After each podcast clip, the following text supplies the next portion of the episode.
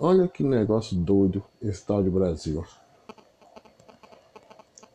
Quem defende o extermínio dos povos negros, quem defende o extermínio dos povos indígenas, quem defende torturadores, quem defende um governo genocida que permite que 547 mil brasileiros e brasileiras, em sua maioria pobres, morram em função de uma pandemia que já tem vacina.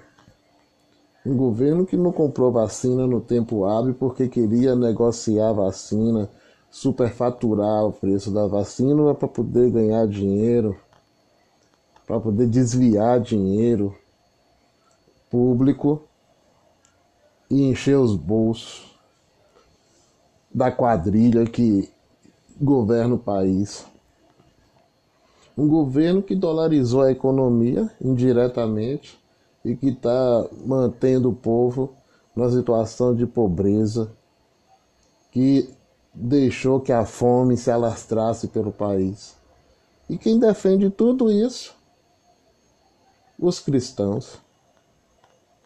É, os cristãos. O padre faz uma crítica a esse governo na igreja.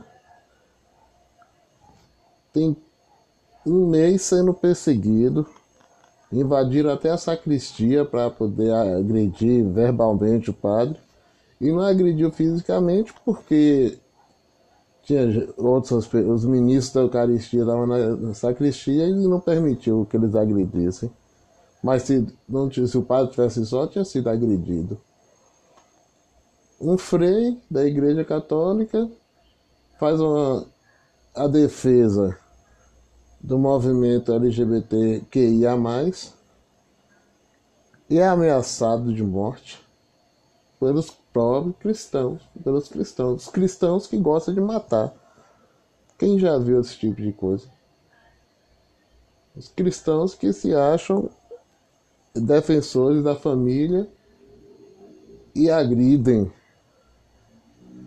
pessoas que lutam pelo amor, pela paz, que defende o cuidado com a vida. Vai entender um país doido desse? Vai entender um povo doido desse?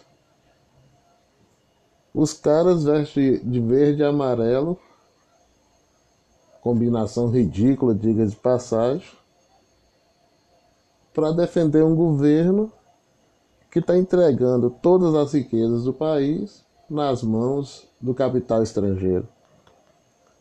Um governo que vai privatizar o fornecimento de energia elétrica no país, que vai vender para empresas estatais de outros países a produção e fornecimento da energia elétrica no país. O que vai fazer o custo da energia elétrica ficar muito mais alto. E os caras se vestem com a bandeira do Brasil, com a camisa da CBF, escrita Ronaldo Fenômeno, e vão para a rua defender um bandido desse. Vai entender. E quem são esses caras?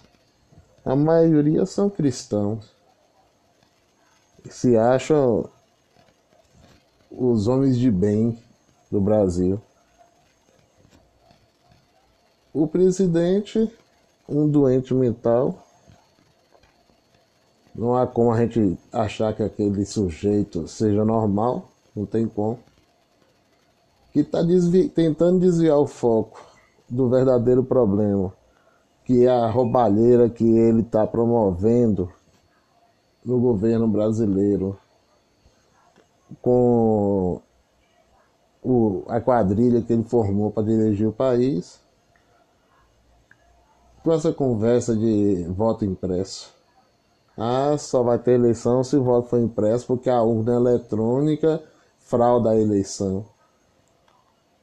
Um panaca que não sabe, não sabe nem o que é fraudar, não sabe nem o que é um voto completamente analfabeto. sendo instruído pelos barqueteiros para fazer essas discussões idiotas, para poder conduzir os idiotas que vestem de verde e amarelo e, e bate continência para a bandeira dos Estados Unidos na frente da loja Avan daquele velho agiota. O país sem lei, o país sem rumo, o país complicado esse tal de Brasil. Mas nós estamos aqui. Vamos continuar brigando com esses caras para poder salvar esse país da mão desses malucos. É nossa sina, né? Então vamos continuar na luta.